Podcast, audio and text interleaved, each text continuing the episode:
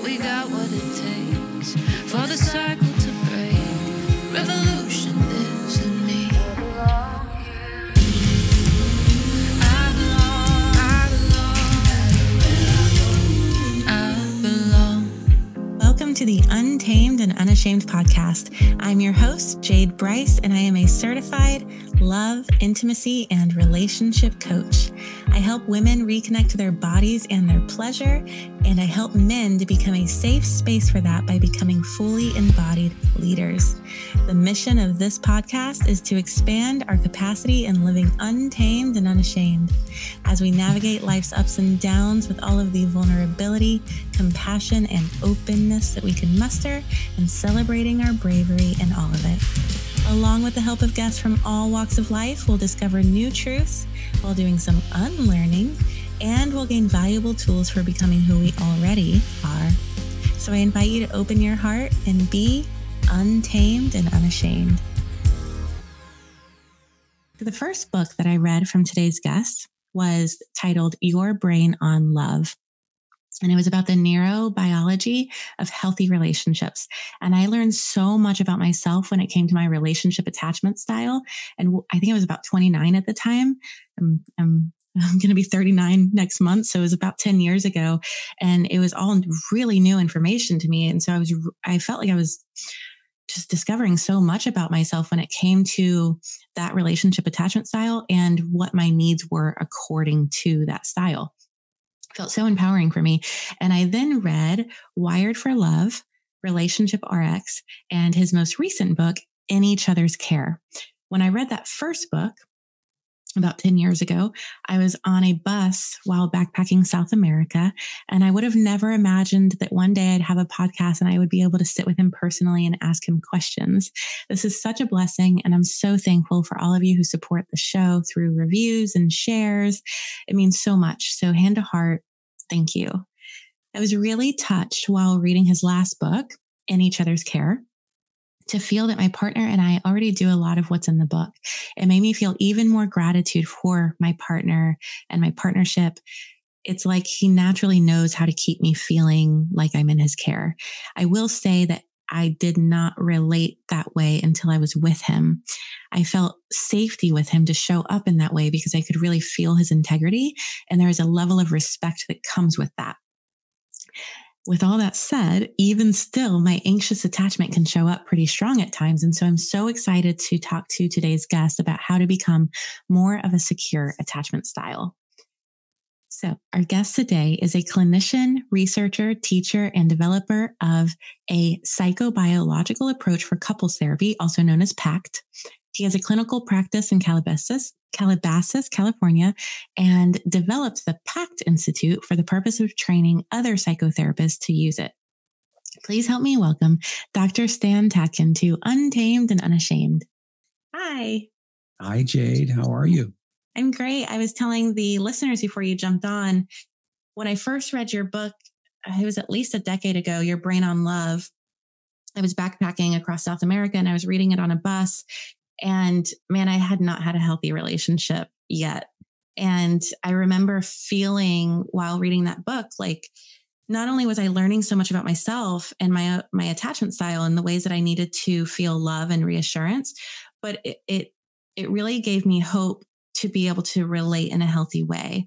And coming from so much trauma where I never had that hope before, I had, I didn't have that model for me. Reading a book that really gave um, like practical tools.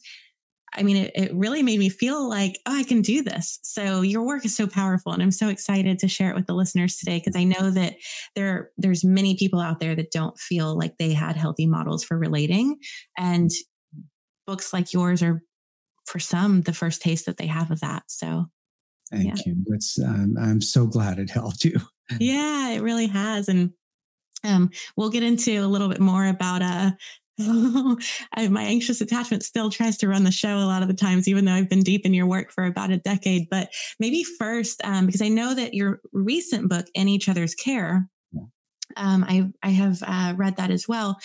And when we discuss that, we'll likely be describing secure attachment quite a bit. So maybe first we can go into what the attachment styles are and what it is to be securely attached. Sure. Uh, being securely attached um, can happen at any time in life.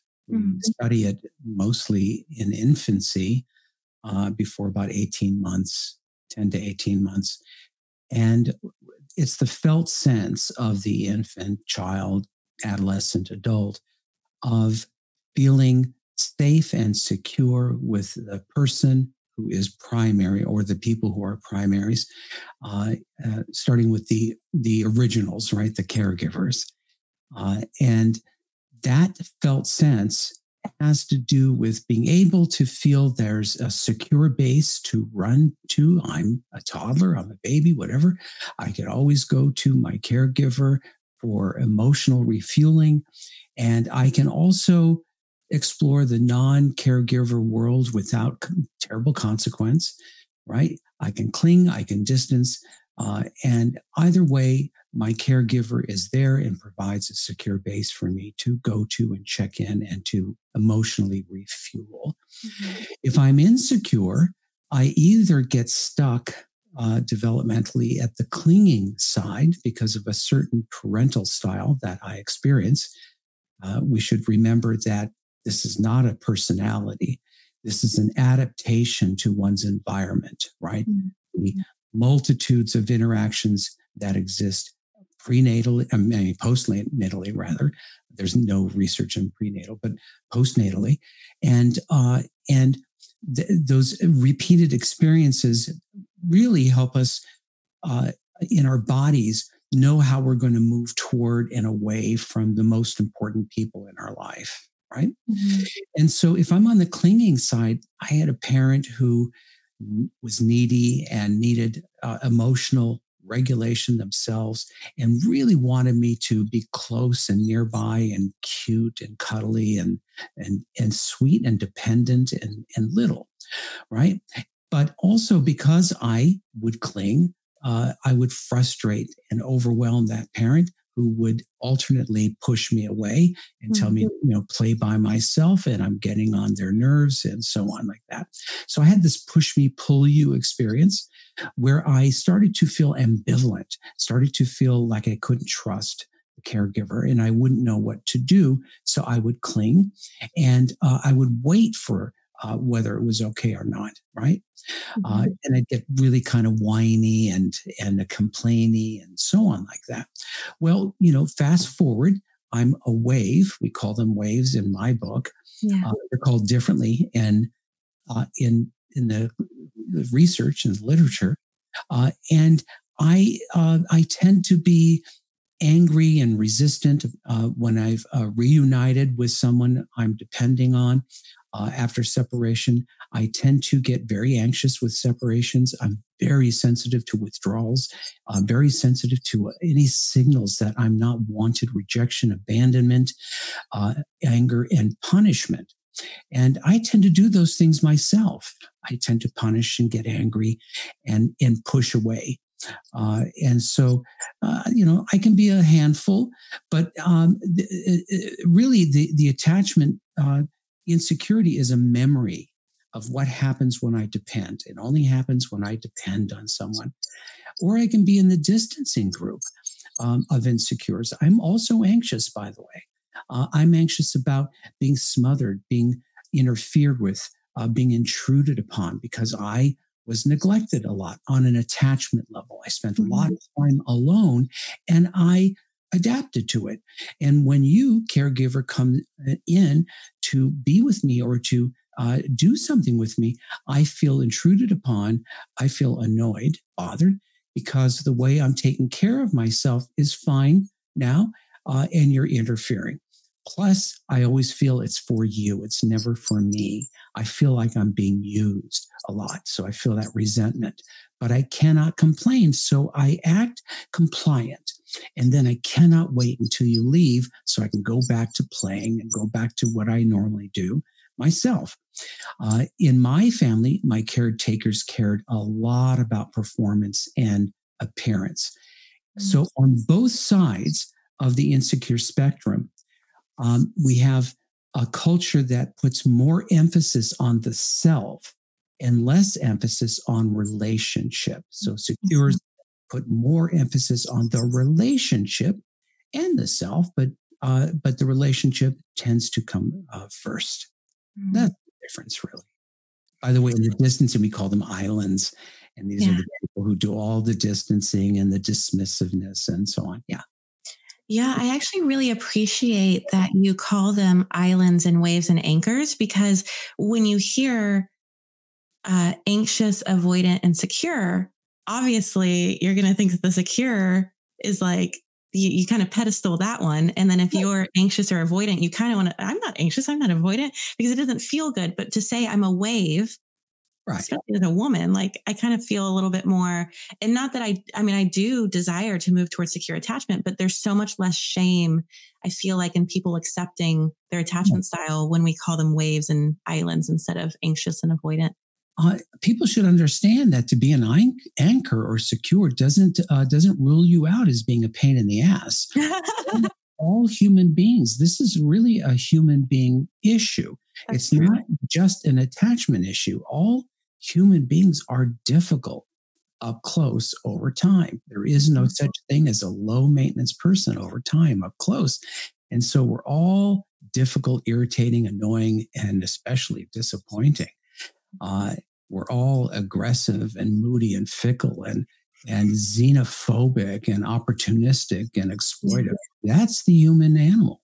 So unless we forget, uh, you know, we think somebody else is a pain because they're a wave. Look at thyself.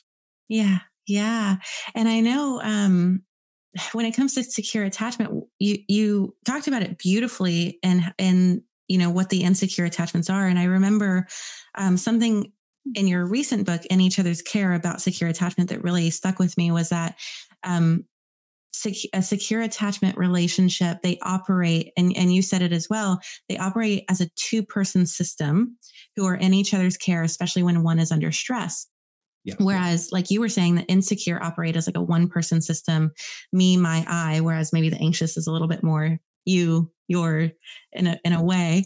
Um, my I and you, you, you, yes. yeah. Yeah. And um, so when it comes to secure attachment and moving towards the uh, two person system, what are some ways that we can do that if we have always operated as a wave or an island or an insecure attachment? I think you're. I think you're also referring to secure, uh, secure functioning. So, secure mm-hmm. functioning, we're differentiating um, uh, away from attachment. Secure mm-hmm. functioning is is behaviors, a set of behaviors, uh, or we could call them social contracts between you and I of what we're going to do and what we're never going to do. Mm-hmm. It's our culture, our civilization. We develop our, so to speak, our, our 10 commandments or our, our constitution based on what we believe is fair, just, and mutually sensitive. Mm-hmm. So a two person psychological system is one of interdependence, not codependence or dependency. Mm-hmm. You and I start off and continue to be equals, right? Shared power, shared authority. Both of us are bosses we, we, because we say so. Um, we're both generals because we say so. We're both executives because we say so. And we're both leaders. We're in charge of everyone and everything. Therefore, everyone and everything depends on you and I working collaboratively and cooperatively with each other, always as allies, never as adversaries, because the adversaries are outside of our couple bubble. Mm-hmm. We're supposed to be allies always, right? And so we have to work that way and we have to set up a structure to it to protect ourselves from each other. Uh, and that's those are our rules and guidelines, our principles by which we govern each other. And so that is everyone can do. Um, you can't just make yourself secure, right? Uh, secure anyway is something that is tested and imagined by researchers. Mm. Uh, here we're talking about behaviors that are consistent with secure attachment and therefore lower interpersonal stress mm. and and take threat off the table and therefore freeing up resources. So you and I, if we're not secure, we become secure, right? Development moves forward now. Yeah, that's so true. The relationship that I'm in now is uh it is a very secure functioning relationship. It is the first relationship that I've been in where we actually do have a couple bubble and we have these 90 minute team meetings every Sunday where we we approach things like you said as a team as equals and I feel that more than ever, I have moved towards uh, secure attachment just because of that safety and security. And and it's interesting because couple bubble, like that term used to actually scare me because it felt like uh, because I had been with so many abusers and manipulators, it felt like I wouldn't be safe in that bubble. And so it's really beautiful to experience it now in a secure, functioning relationship. And when it comes to that safety, you write that our partner's safety is our responsibility. Can you share what that actually looks like in relationship? In each other's care, and this is how this all began, it's a mm-hmm. psychobiological idea that we are actually in each other's care because that's how we're wired up close. I can see what's going on in you before you can tell. You can see what's going on in me before I can tell. We're mm-hmm. built for something called interactive regulation ever since we are born, right? Mm-hmm. We die. And so that is the, the best form of self care is interactive regulation, along with self regulation. Mm-hmm. And so, uh, so it is more efficient for me to guarantee your safety and security at all times because I can right i can i can i'm your handler i'm i'm an expert on you. I have a PhD on you. I should know exactly how to manage in the best way Jade. And Jade knows how to manage in the best way Stan, right? And so, uh, and so we are experts on each other. And therefore, you guarantee my ongoing felt sense of safety and security. In other words, you don't get to decide to decide whether you're doing a good job. I do. Um, mm-hmm. Um, I don't get to decide whether I'm doing a good job. You do, right? Uh, that's how it works. Uh, I don't get to decide whether I was yelling at you. If you felt or heard I was yelling at you, I was. And I mm-hmm. apologize for it. That's how in each other's care works. That's mm-hmm. how secure relationships work. And that the relationship's more important than being right. Right. So that's how we do it. I can also, I can also guarantee, um, or at least assure, um, your well-being. I'm in charge also of your well-being. I share stock in your body, in your health. Right? You do with me as well. Therefore, we're in the foxhole together. We are uh, we are beholden to each other because our lives depend on each other in terms of safety and security and thriving because nobody else on the planet has that agreement but you and I. Mm-hmm. Make sense? Yeah. Yeah, it's really beautiful. And I, I think one of the examples that really stuck out with me in the book was around jealousy. Yeah. And you said that if one partner experiences jealousy, that is a sign of mismanagement by the other. Many would say that the jealous partner is mismanaging themselves and just insecure. And so I love, um, I love that you brought this example because it, I mean, when it comes to being in each other's care and building up safety, this is huge. So can you go into that some how, um, how that jealousy, um, because I do think that most people, when they hear about a jealous partner, they just would write them off as insecure or like that's something they need to deal with on their own. Good is really good point. Um, uh, we, we, have to first understand that our culture is largely island. Um, you know don't tread on me. I'm an independent person. I don't need anybody.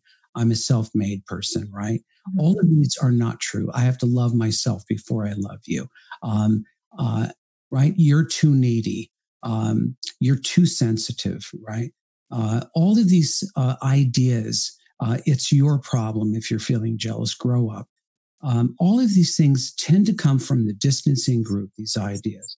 Because if we mm-hmm. really understood our nature as human primates, really understood how we actually are, we're much more on the dependent side than anything else. Um, we're herd animals that pair bond in herds, right? And so uh, you and I are a primary attachment system, right? When we enter into a romantic or best friends, uh, or cop car partners or uh, you know in the foxhole together we're primaries right? Because our lives depend on each other. That makes us the same and uh, and makes us agree on lots of things right? So so um, we're ex- we're thinking we're primaries. If you start to um, treat a third thing any thing other than me with more special consideration, more, more time, more interest, and I'm left out, relegated to third wheel, or I'm demoted to secondary, not primary, I'm not going to be happy, nor will you. And this is true for people all over the world. It is not. Uh, it is not culturally dependent. There's something in our psyche that doesn't uh, like intruders to a dyad. That's considered primary.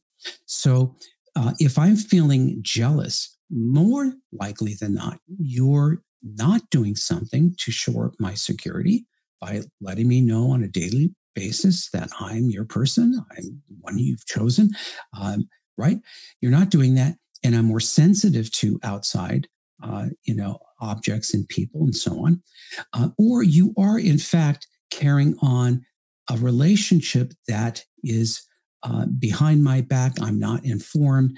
Uh, it is threatening me, competing for resources that would otherwise be mine, uh, and that creates jealousy. It's it's a triangle. It's a triadic situation. Envy is dyadic.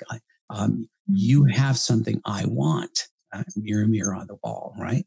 Uh, mm-hmm. jealousy is someone is taking something I have already, and so we look to the person who uh, not the third as the problem. The third is usually innocent. Uh, uh, we look to the other partner that is mismanaging the thirds that's creating the problem. And this, mm-hmm. by the way, is one of the predictors of disillusion in relationships, um, mm-hmm. especially second marriages and third marriages, because people haven't learned their lesson about mm-hmm. this. Right. So that's where jealousy uh, comes from. And is it possible that somebody is paranoid or has a you know, some kind of a paranoid disorder, uh, or maybe has tremendous trauma in this area, yeah, that's definitely possible. But the other partner is still usually implicated in some way. Yeah. And I think a lot of times when someone is feeling all of these things that you've described, it would sound like, well, they just don't trust their partner then. And I do think that that's, I mean, even if you know your partner is of the deepest integrity, I do think it comes down to what you were saying with just truly feeling safe in the relationship and getting those. Um, you said daily, and like for me, I've always like that's that's my style. I, I need it daily, but it it has always felt needy in the past, and almost um, to me, I feared coming off codependent so I love that you also brought up the difference between codependency and interdependency and how we are prime, like we're primarily built to mate yeah. in this way. Yes, and and codependency really is in one direction only. Uh, mm. I'm allowing you to get away with things. I keep doing things for you in hopes you will do it for me, and you don't. Mm. And instead of firing you, or having a sit down saying, Hey, look, we got to talk about this. This is not fair. Um, what do you want in a relationship? Do you want this? Do you want this? No, you don't. Okay, I do love you, but we want different things. It's not going to work. Yeah. Uh, that takes a lot of courage. And the problem with uh, codependency, and actually all of us, is the attachment system is a biological mandate, a glue that says, I can't quit you. We confuse it with love. And so uh, mm-hmm. when it comes to principles above loss, many people go with loss. I, I, I, I cannot lose you. Therefore, I will allow you to take advantage of me. I will take less. I will become under entitled. I will allow myself to be abused. All of these things because of that biological system of I can't quit you. So we have to rise above that and have to learn to put principles, our beliefs, what we think is right and what we think is best uh, ahead of loss. Because loss, we're going to have either way, pick your poison. Uh, mm-hmm. I would rather go for the principled place because that is what's going to keep us happy, not feelings and emotions. It's principles. based on a purpose. Yeah. Oh, it's all so powerful. And I'm curious with this um, and how it's it needs to be a two way. When one person um, maybe experiencing jealousy or d- expressing needs for daily, you know, safety or whatever it is, if the other person, even a securely attached person, um, and they may not have an island attachment style, but just the the idea of all of that can sound very controlling to some people. Like they feel like they're being controlled if they're needing to um, operate in a certain way. What? How do you make the person feel safe that they're not being that you're not trying to control them? Well, the best way is that uh, um, the way we operate in a free society and get along uh, is that we can't do anything with each other without prior agreement and permission. Mm-hmm. So we have to make agreements. Do we want, do we both want to do loving, uh, uh affectionate, romantic, admiring, appreciative things for each other throughout each day, throughout each day. Do we want to do that? Yeah. We, do we want that? Right? Do we want that? Yes. You and I say we do. Okay. So, how do you want your affection? How do you want your romance? Right? I need to know how to serve you, right? How you like it. And you need to know how I like it, right? But here's the rub. Then we have to determine do we do it when we don't feel like it? The mm-hmm. answer, if it's purpose centered, is yes. What if we are mad at each other? The answer is yes. What about if we hate each other? The answer is yes. In all instances, we must do this because that's the purpose. We decided to set the bar there. It must be done regardless of how we feel. Therefore, it happens. That's better than a poke in the eye. Mm-hmm. Uh, and it's it's the way to a good life together. So I can't feel that I'm being controlled when I signed on to this and I gave you permission to enforce it lest I don't, right? I gave you permission. So I up for this. Uh, to say that I'm being controlled doesn't make sense because wait a second. Uh, I can say to you if you're complaining, wait, you agree to this. You said you wanted this, right? And you said it was okay for me to tell you when you're not doing it and to do it right? What's what's up with that? Did you change your mind? Oh no, never mind. Sorry. Okay, so so that's that takes care of that. Mm. That takes care of that. That's why everything is done ahead of time. You and I are constantly co-constructing, molding this thing called a relationship, which only exists in our heads. It's a mythos, a mythology, but it's shared. We decide how this relationship is going to run mm-hmm. based on what we want, not our parents, not some other, you know, uh, talk show host or uh, Oprah or anything else we've read. We're the designers, we're the creators of this thing. So that is how people should look at this. You two sit down and decide what is this thing called our relationship? What is our culture? What are we going to do? What are we never going to do? So say us both. And if we cannot get on the same page, we may have a deal breaker, right? Where we cannot solve that problem. Mm-hmm. That's going to be a big deal because maybe we shouldn't be together. Yeah. Yeah. I love that. I hadn't thought of that before how um, the fact that there's a choosing actually yes. eliminates the control. Yeah. Mm-hmm. There's consent there because typically someone being controlled, they're not consenting. So that is. Right. Or they forgot. And then you just say, shut up. You know, great. If you want to change the agreement, you know, we have to have another legislative meeting. But hey, you can't do that in the middle of uh, uh of uh, you know our operations. So mm-hmm. do it, right? Um, mm-hmm. Or if it's a, something where I'm limiting you, we agree to limit each other based on an agreement. Uh, stop it then. it's either stop it or do it. And this gives us license to govern. Remember, we're two bosses because we say so. We've given each other permission, two generals, right? You can only do that by by saying so, and therefore we have to work together, right? Mm-hmm. Right. So you do get to tell me what to do, and I do get to tell you what to do based on what we agreed previously to. Yeah. And a lot of this really comes down to putting the relationship before self which is a yeah. lot of the theme of the book. But that's another thing that I feel has been really threatened in today's culture. Do you think that's because, like you said, we are kind of like an island culture in a way? Or why do you think that, like, that idea of relationship before self has become like kind of threatened? Uh, if you think about it, we uh, human beings always do better when we believe in something greater than ourselves, whether it's a moral philosophy or whether it's God or whether it's country or whether it's community or religion. Uh, but uh, it was at a certain time romantic love. Think Romeo and Juliet, right? That really uh, bothered the church because suddenly, suddenly we were supplanting God with romantic love, right? I would die for you. Um, uh, and so we've lost that uh, because of our sense of independence and that we don't need anybody. We tell ourselves that all the time. And, uh, and so there's a great deal of denial, I think, about our biology and about our history and about who we are as animals. And, and the way we know is by studying babies. Babies are us. Uh, children are us. We're still children. And so uh, we haven't changed that much. We've just learned to adapt more as our brain develops and we're smarter and wiser, hopefully. But when we're under stress, we're a three year old again. When we're under stress, we're our primitive selves. We're not so good, actually. And so we have to believe in something greater than ourselves. What better than this co created myth- mythos called a union?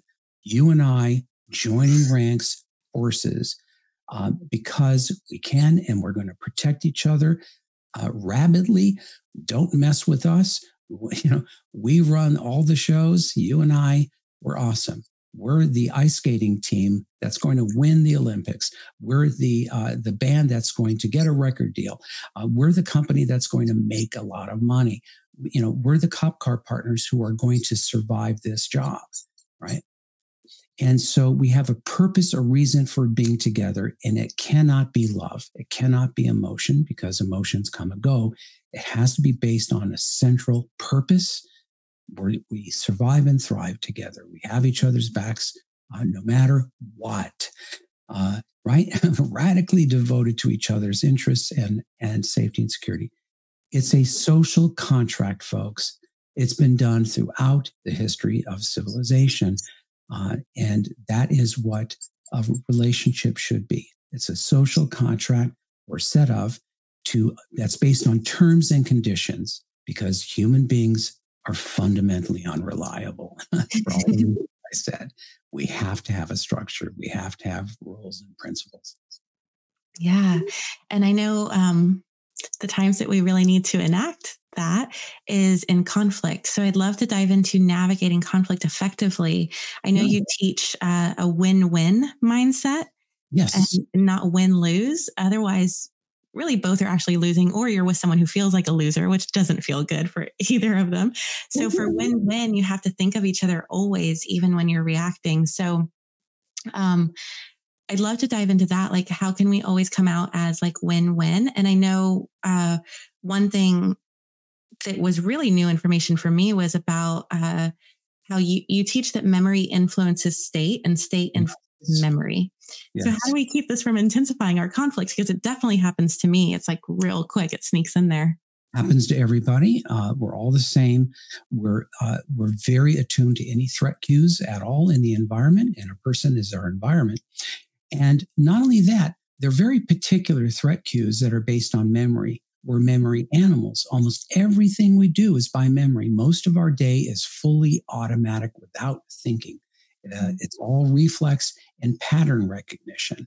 Therefore, you look like you're dangerous in this moment by the tilt of your head or the rolling of your eyes. Uh, therefore, I feel threatened by you, and I must protect myself from you. I must protect my interests, which makes me quite unfriendly to you right? and uh, this happens extremely easy. So we have to plan for these things ahead of time before we go live because these things happen at lightning speeds. Everybody who's been through it knows this is true. Suddenly we're at odds, or suddenly we're at each other's throats. How do we get here? We don't know. Um, but uh, in my uh, in my research, I studied hundreds of couples using digital frame analysis. Um, mm-hmm. And that's by watching frame by frame, uh, going forward slow motion, back, mo- you know, back slow motion, uh, uh, double speed, and so on. You can start to see how we as animals actually operate uh, in real time. Um, and uh, and real time is really fast. So we have to learn how our own mind works. We have to learn how easy it is to become um, a one person thinking individual of me, my, and I. This is a team sport, which means that you and I operating as a two person psychological system, as we and us, have to think about ourselves and the other at the same time, or we will fight. That's basically the formula. Simple, really hard to do, especially under stress, right? Because we will revert to one person thinking.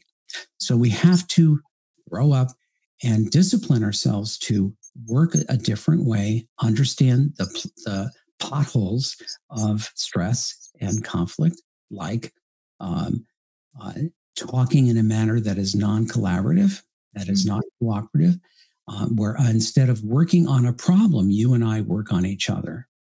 Mm-hmm. That's a common mistake. And that's always war, right? If you start working on me or try to solve me as the problem, I'm going to try to solve you as the problem. And now we're never going to get out of this, right? Yeah. So that's that's problem number one. Problem number two is going and referring to the past history. And whenever we do that under stress, we're going to fight over memory. And that's a waste of time because uh, memory sucks. Memory is terrible, always has been, always will be, not reliable. So you, we keep it to the present and the future. We take the past and we figure out how to solve this problem for the next time together as a we, not a you. Right? Uh, the other problem is uh, uh, uh to, you know, not moving fast enough through conflict. We have mm-hmm. to trim the cells, say only the essentials, not get off track, stick to one topic only, always, always, always, and do not allow each other to uh, to use the associative mind, which is the memory system. Uh, now that I'm in this state of mind of threat, I remember every time I've been threatened by it, it's going to come up. And another thing, and by the way, that reminds me, deadly in uh, in stress uh, when we're trying to work something out and get out of dodge and go have lunch. Right? These are the things that will delay us, keep us from getting anything, walking away with nothing, and feeling more threatened with a relationship that has more interpersonal stress than it did before. So these are understandings has nothing to do with personage. All human beings will do the same thing, no matter what gender, no matter what sex, all of us act this way under a certain amount of stress. So we have to learn about it and work differently. We would do this if our lives depended on it.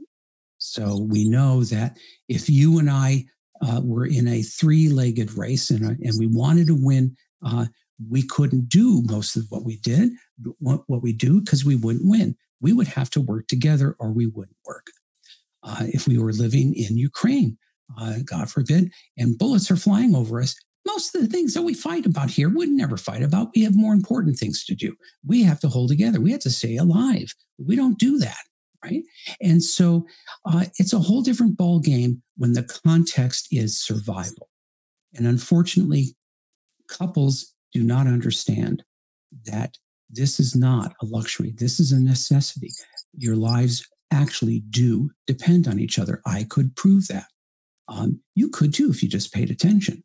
Uh, your health, your uh, creativity, your uh, prosperity, uh, your well being, your happiness, all of that depends on whether the two of you play well together. And if you mm-hmm. don't, nobody cares. You just won't make it. You just won't go anywhere. You just won't create anything. You will never solve problems. And everybody uh, will see that. And so, including your kids. So, this is a necessary thing that, that couples need to do. And unfortunately, it is not in our culture. There is no leadership in this culture. Everyone uh, uh, gets into love relationships for their own particular reasons, based on their own ideas and expectations and entitlements. And we all suffer suffer the consequences because of that. I'm so excited to tell you about Paleovalley beef sticks, which are one of the healthiest snacks on the market. I tend to not like beef jerky type snacks because they're usually so dry, but these are so juicy and full of flavor. I've been upping my protein for my overall health and physique, so I have zero guilt snacking on these. And because it's a protein snack, I feel fuller in between meals. They are also a great environmental snack choice because they're 100% grass fed and finished, sourced from small domestic farms that contribute contribute to regenerative agriculture. I feel good doing my part to put an end to inhumane factory farms that negatively impact the environment by the food I choose to purchase. Also, almost every meat snack on the market is made with a processing agent called encapsulated citric acid in order to have a long shelf life, but ECA can cause a ton of health issues. Paleovalley beef sticks uses fermentation instead to give the beef sticks a long shelf life without harmful acids and chemicals. And fermentation is great for gut health. They're also only flavored with organic spices. I'm telling you guys, when you unwrap these, it's like literally juice comes out of the wrapper. That's how juicy and just flavorful these things are. You'll love them. Head over to paleovalley.com forward slash jade for 15% off your first order. That's P A L E O V-A-L-L-E-Y dot com forward slash jade. dot com forward slash jade for 15% off your first order. Now on with the show. Yeah. That's so true. I know that uh, if I'm feeling drained from conflict, I can't create anything, and I'm not definitely not feeling playful. I'm yeah. So it is always surprises me when I see you uh, write about how conflict needs to be really short. I think you say five or 15 minutes because I'm always like, what? It takes like a day, maybe sometimes two to figure this out. Never, never, never, never. You know, you want to keep the, the stress, the stressful talks short to the point um, where you get to some kind of solution for now that works for both of you. And then you you kiss and you love each other and you move to another activities uh, something else. Uh, uh, you want to reduce the time you're in stress relationally not because of your work but relationally right? Because the relationship has to be relatively low stress no threat because you're going to need those resources for the real threat and stress which is outside right Mm-hmm. That's the world that does not care about you, that is fickle, that is opportunistic. When the chips are down, only all you have are the two of you by agreement. And so this has to be uh, thought in a different way. It's a different orientation of uh, of good for me, good for you, because that's how we roll. Uh, and so we're constantly having to think about what's going to work for both of us and we limit it, limit our solutions to that, that sharpens our ability to think this way. We'll do it faster and faster every time, uh, and it's worth it. And I, I, it is hard to do, but it's not an idealism. We've been doing it forever. You think it's like um, a skill that's learned over time? Like at first, that maybe it does and then over time when you become more of an expert at your partner and you're learning that your memory is influencing the situation then it it becomes the shorter because i don't i honestly most couples i know they do take a while. So i'm i'm i'm guessing that most of us are still going off of our memory we and could, we could play something if you want. You have a scenario we play. Okay. That's something that's sometimes the best thing to do. So uh, so come up with uh, some kind of scenario. Hmm um, well, we can use the example in your book that I felt like I got really activated listening to, where um, a woman uh, was with a man who would go out to lunch with a previous partner, but not invite her, and he would take the phone calls from her in another room. And uh, yeah, I, it's cool in your audiobook. You actually hear the dialogues and then you yeah, say yeah. what they could have done better. Um, so maybe we can use that as an example because it's fresh in my mind okay, so I'm the person who uh, who is jealous or feels threatened, right? And so I could yell at you, I could yell at you, um, and and do all of that stuff. That is just going to be threatening, and you're going to respond to my yelling. You don't care about the content because once I'm threatening, I can't influence you. Once you're threatened, I cannot influence you. So that's a bad strategy. So what I could say is, let's have a sit down. Um, you and I, do you think that it, the best idea for us as a couple, as a, an alliance, that uh, that you and I, the relationship, this relationship, should it come first above and beyond other people? What do you think? Mm-hmm. And let's say you say, no, I don't think it should. I think our freedom, uh, our, you know, ourselves, uh, um, uh, our own growth, our free, uh, you know, our ability to do whatever we want comes first, and uh, and then maybe our career, um, and then okay, uh, the relationship.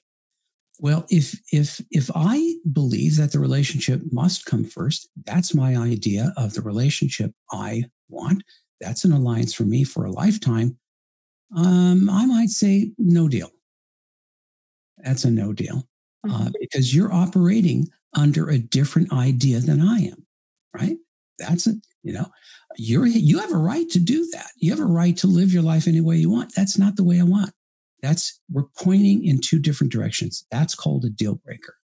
But let's say, let's say you you agree with me. Yeah, I think that would be a good idea.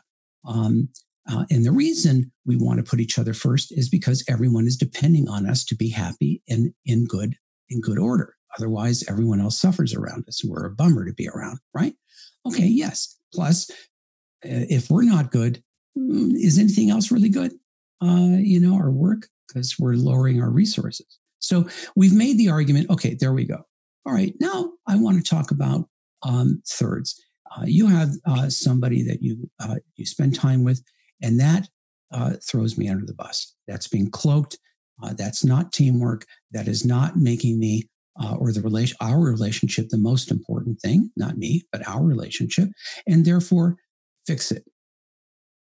Fix it now. I don't know what you want to come up with, but we can come up with it together. But it must be fixed now because it's threatening to me, and that does not go along with what we just said. Mm-hmm. If the relationship comes first, uh, and you're doing something that's threatening to me, I've got to take care of it. And, right. So this is a long-winded way of of of demonstrating not what necessarily the average person would say, mm-hmm. but but you first find where you agree and where you are the same, and you work your way downward to that problem. Um, you want apples, I want oranges. We fight, we fight. Okay, one of us gets smart and goes, Hey, do we both want fruit? And say, Yeah. Okay, what are we fighting about? You can have, we want fruit. We were the same. Yeah, we agree. You can have uh, oranges. I'll take apples as you wish.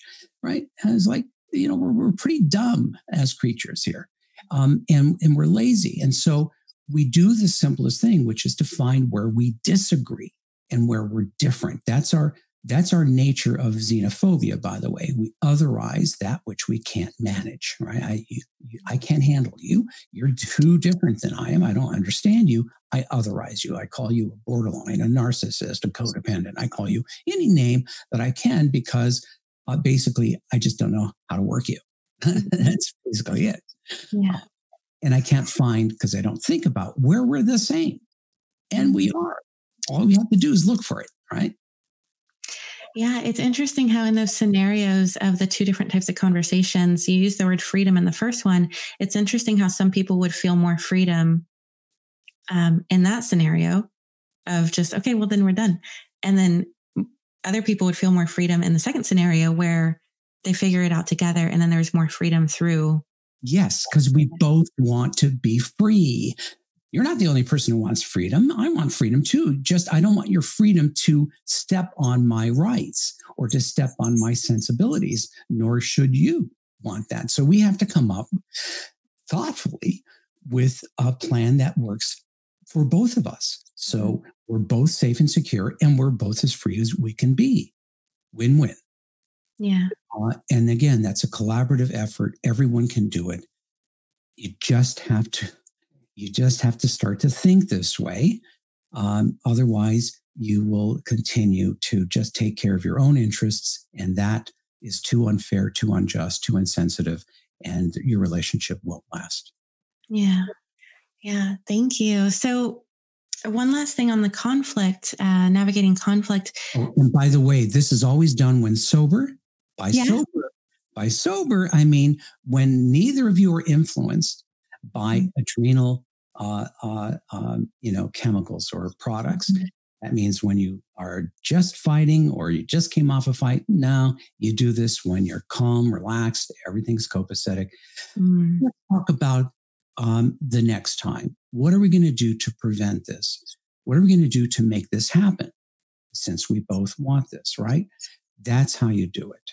Mm-hmm. And then and then you predict what could go wrong the next time, plan for it and prepare for it. That's how you do everything. Yeah. That's yeah, uh, emotionally sober. yeah.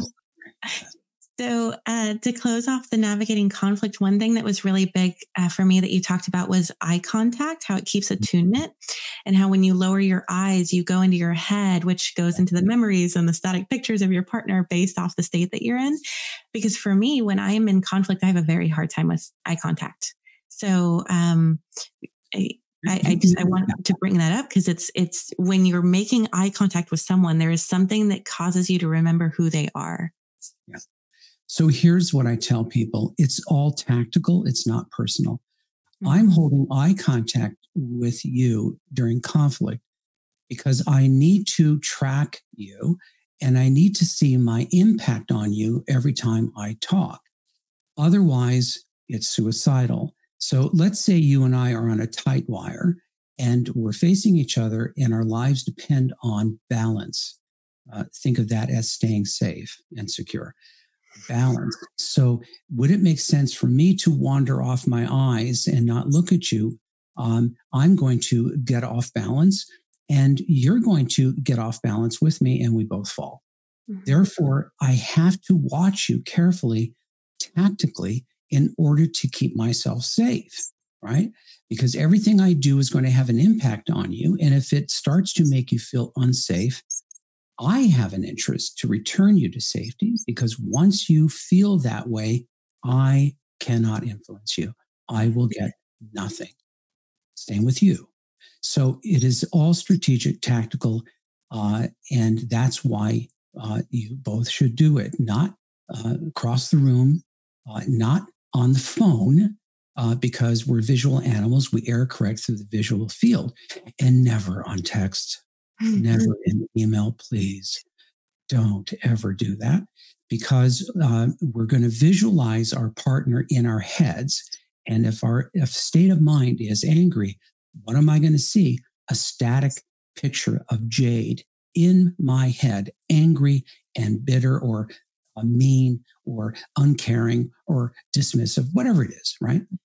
Um, uh, and so these are things. You want to be face to face because we're legally blind on the sides and the fear centers of our brain trigger more rapidly when we see a face at a glance. That's mm. the other reason right? Um, and so if you want to be smart and you want to understand how to get in and out of this thing quickly uh, do the things that i'm i'm recommending. Not because they're polite but because uh, uh, you want to get something accomplished with the least amount of damage. You know, get out of Dodge, uh, get to something good for me, good for you. Let's go eat. Uh. yeah, yeah. Thank you. I'm. That's something I'm really, really working up to, and it make it does. It makes all the difference. I notice right when I make eye contact. I just I remember I remember who's in front of me. Tracy and I just went through this. We just came back and we were doing a um, a mini retreat, so to speak, and uh, and uh, we were tired and uh, and um, uh, irritable from the travel and everything, and uh, and and so uh, we got into a little scrap last night. Um, after telling people we don't fight anymore, and I guess mm-hmm. I can say that, but uh, we did.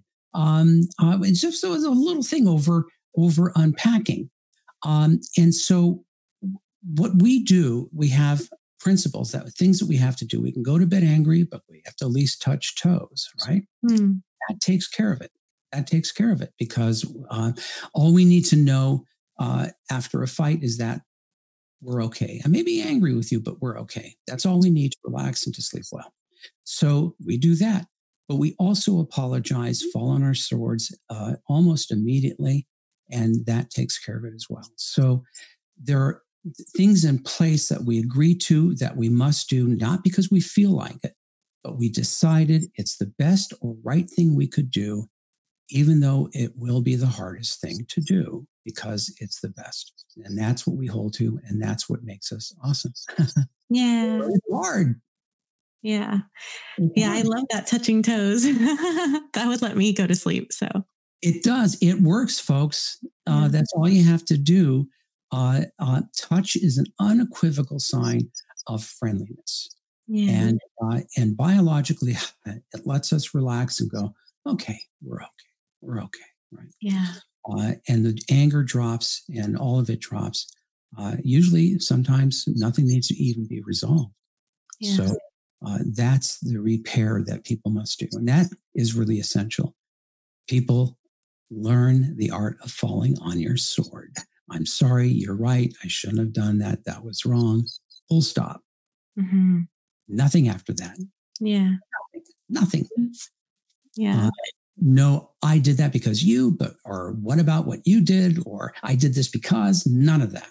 Mm-hmm. If you really want to learn how to be, uh, you know, uh, uh, a character driven, high, uh, you know, high integrity person uh, who's doing the right thing when it's the hardest, you fall on your sword completely without justification, and that's it. And then you watch what happens. Generally, the other person does the same. Mm. So that's how it works. I fall on the sword, not because I need to be right, but because I value this union, this relationship. It's more important than anything else. That's why I do it. Of course, you're going to do it too. Yeah. Yeah.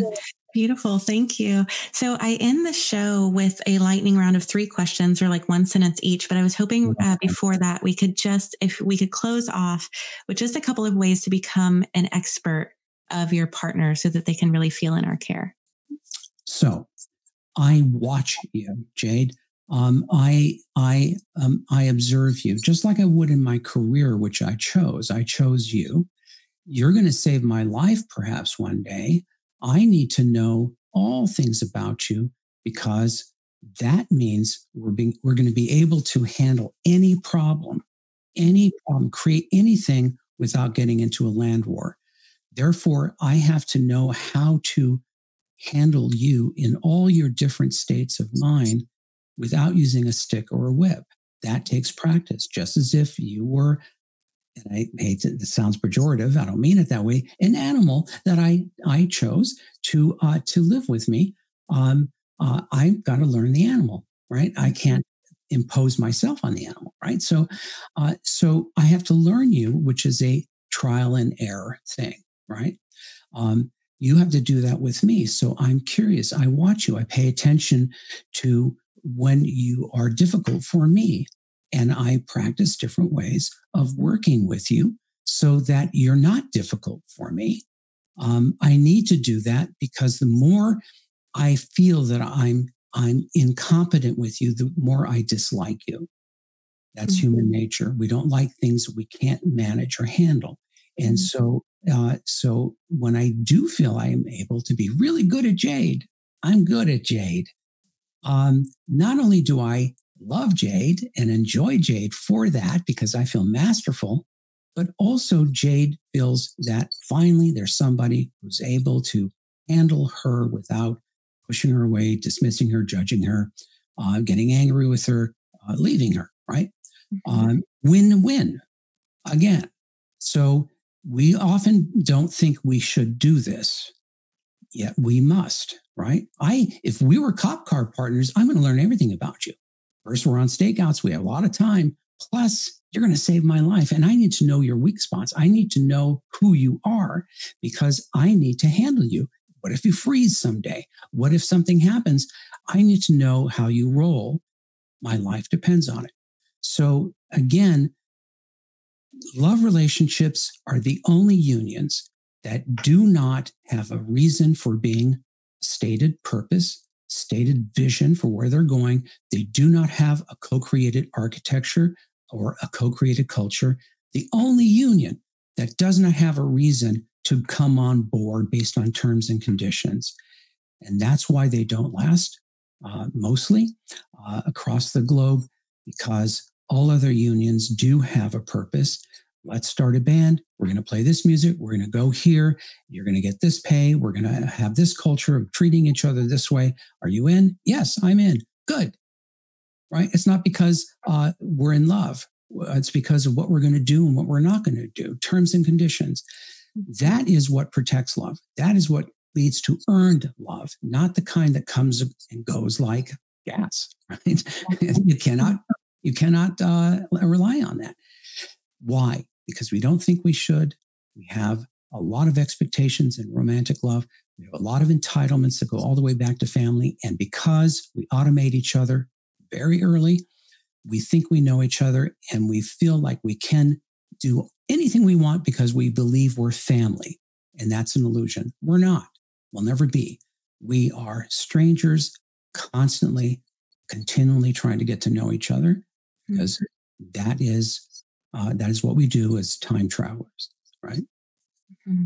And so it's an I it's a different way of thinking. It's a different culture of weism, usism. You do not lose yourself this way. This is not about losing your autonomy. Two fully autonomous, fully independent creatures coming together based on terms and conditions of purpose, vision, all that stuff. Our differences, if we accept them, is our superpower. Our superpower, not something we complain about, right? Mm-hmm. Will always be irritating, we'll always be annoying, we'll always be disappointing, we'll always be contradictory. So what? What we don't want is to be threatening ever.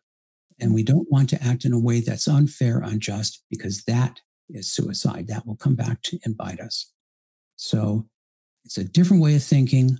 Um, but if you were in special forces in the military, if you didn't operate this way, you wouldn't get it. Yeah.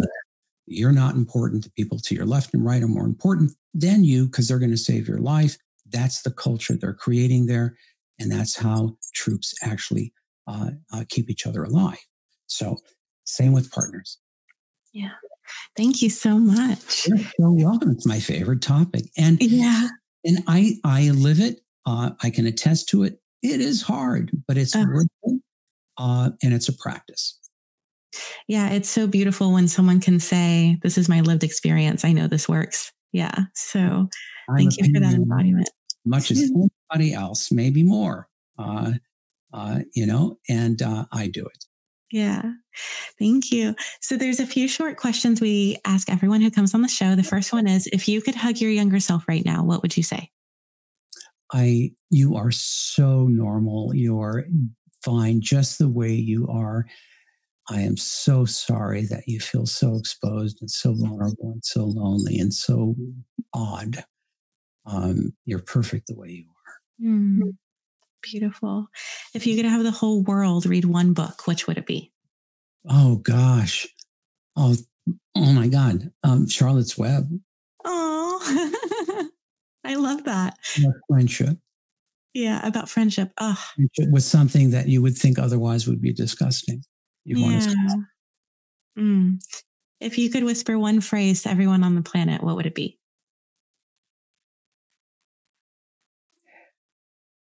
Uh, relationship is everything. It's what you're going to care the most about at the end. Mm. So don't fuck it up. Right? Um, say what you need to say now because the person that's that you love could be gone tomorrow and you don't want to regret. Yeah. Thank you. Lastly, how can people connect with you? I know you have the um, Pact retreats. So, how do they sign up for that and uh, find you online? So, people can find me and my wife, Tracy, and all of us at thepactinstitute.com. That's the, as in the, pact, P A C T, institute.com. Uh, this started off uh, as uh, for training therapists in a psychobiological approach to couple therapy, which is my approach. But we also uh, serve the public. We do uh, retreats all around the world. We're coming up, we're doing one in Portugal. Oh, wow. Next year, it's a uh, five star uh, retreat. It's wonderful. We're limiting limiting it to I think 18 people. Wow. Uh, but uh, my wife and I do couple workshops. We can't call them retreats because they're online. a couple um, workshops throughout the year, uh, two of them at a time at the same time, um, staggered. And so I highly recommend those. Oh, awesome. Okay, I'm going to look into that workshop. Thank you so much. Again, I know I said it at the top of the show when you first came on, but I'm really thankful for your work. I know that it it um it empowers so many people to be able to just feel that they have the tools and the knowledge to relate in ways that weren't modeled for them. So really thankful for all the mm-hmm. research you've done and all the embodiment that you hold. You're not too needy. You're you're perfect as you are. You're just like me. I'm I'm very clingy myself. Uh, you need to find somebody who's willing to play the same game you are. Yeah, yeah. I I believe I have. Thank you so much. And I it it I had to um I had to learn so much along the way, and a big part of that was was your work. So thank you, thank you um, so much. It sounds like you were with people who um, had really different interests than you. Yeah, that's why I tell people um, dream your relationship, not your person. Um, mm. Make a list of what the perfect relationship is that you want, uh, not the perfect person because nobody is, and and screen people out who are not willing to uh, to play along. Mm-hmm. Yeah. Thank you. It means a lot uh, coming from you, especially uh, you saying that you're clingy too and all of that. It's, it's, yeah. uh, it means a lot. I, I, was an island most of my life. And, um, and then uh, with Tracy, uh, she pulled me in to secure.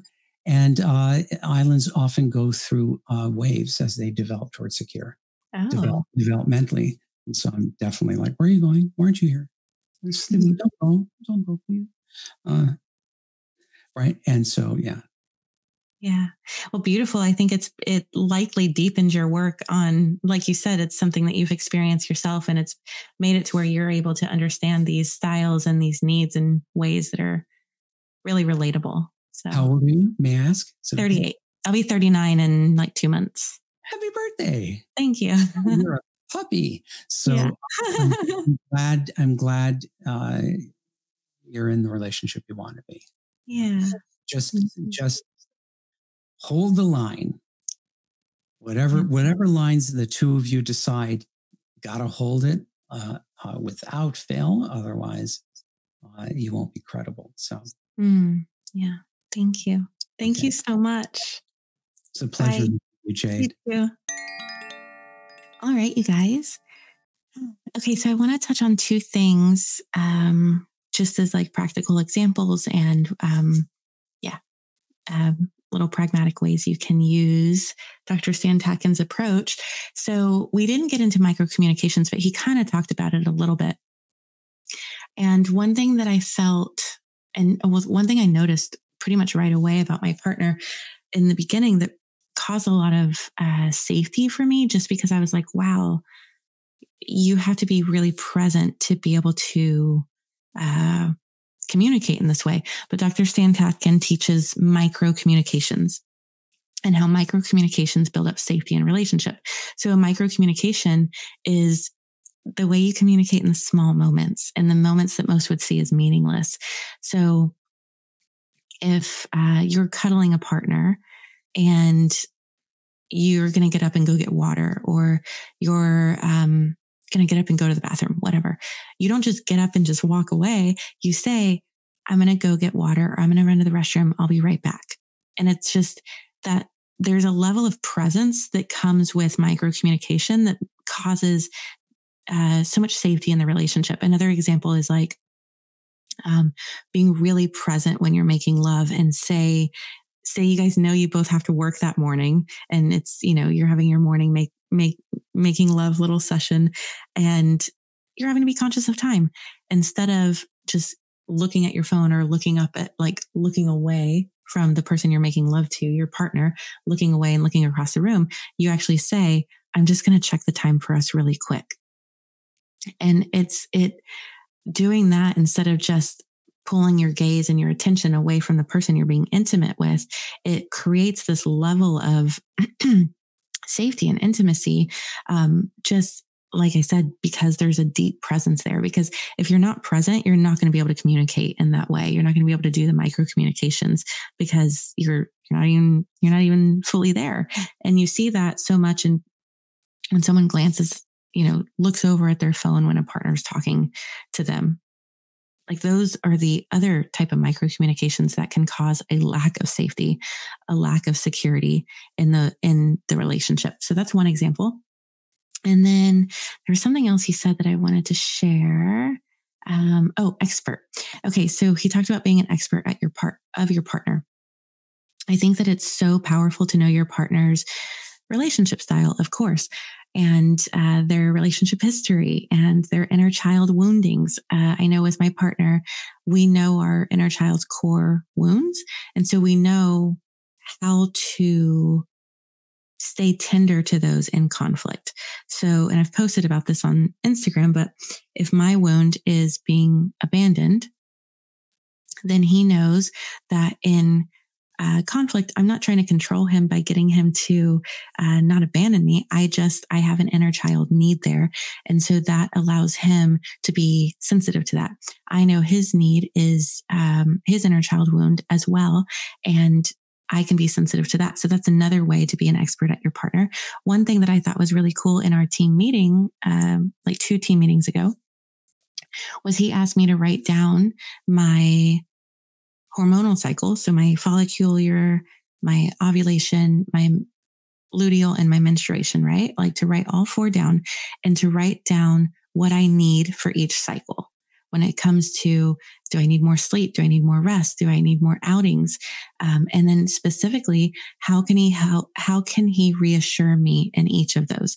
And I noticed, wow, it's in my menstruation that I actually start to doubt the relationship or start to doubt um, that I'm safe at least and I start to want to ask, like, are you sure you love me? Are you sure? Like all of those things, or I start to feel insecure about, you know, whatever. And that's stronger during that time. So me knowing that, becoming a better expert at myself, and then I can share that with him and he can be a better expert as well. And just he knows, okay, she's in this time of her hormonal season, her hormonal cycle, and I can be sensitive to this. So this is how we become experts of our partners um, in little practical, little pragmatic ways. I wanted to share those. They've been really big blessings for me in my relationship. Okay, so I'm going to thank the affiliates. Uh, my site, jade-bryce.com, is where you can sign up for any of my workshops or my women's program or for one-on-one coaching. And then uh, under that link, you'll see paleovalley.com forward slash jade. I love every single one of their products. I love what they've done for my hair, my skin, um, my muscles, uh, the, the, way that it's helped me uh, form my physique. Uh, it's completely different when I was working out with the without these supplements. So check that out, paleovalley.com forward slash J. They have all types of supplements. Also, they have really yummy snacks. So check that out. And then underneath that link, there is a link for a cock worship course. I think it's a beautiful way for us to heal our relationship to uh, our own genitals and to our partner's genitals. I think it's healing for both of us. And it's a beautiful way to, to worship our partner, worship each other. So uh, that's a that's a wonderful uh, course that I've taken myself. And then under that is Gene Keys. That will take you to the Dream course about how to use your dreams for realization, but for self realization. But there's also, if you use that link to go to his course on love or prosperity, the show will get a small cut on anything that you purchase, and his prices are very reasonable. Under that is pleasure wand and yoni eggs. These are all links in the show notes. And uh, it's waands, W A A N D S dot com. Code Jade gets you a discount on any product. I love the cervical wand and the jade egg. Those are pretty much required tools uh, in most of my courses and workshops. They are beautiful altar items, but they are uh, my the uh, thing that I'm teaching tomorrow for my women's program is how to use the jade egg and uh, pair it with ovarian breath work. Uh, it's a really powerful tool for pelvic strengthening, for de-armoring, for better orgasms. Just there's so many benefits to these tools. So check that out at waands, W-A-A-N-D-S dot com. And then all things higher, all things infrared at higherdose.com. My favorite is the infrared face mask. I can wear it just when I'm watching something, I can wear it when I'm reading. Uh, it's easy, it's mobile. And then I love my sauna blanket as well because my hair is actually not getting damaged by the heat because it's just a blanket. But it's, uh, yeah, all of their products are great. And I love the women who run the company. Thank you so much, guys, for tuning in and being on this journey with me. One way you can support the show is by supporting these uh, these affiliates because it is is how uh, this show does have expenses, and this helps to bring in income for those expenses. And then another way you can support the show is to leave a review or share an episode with a friend if someone crossed your mind while you were listening to the show, it's likely that they would benefit from the information. So send it along. You can also join me on Instagram at Untamed and Unashamed Podcast. As always, be a light, stay open, and remember you belong here.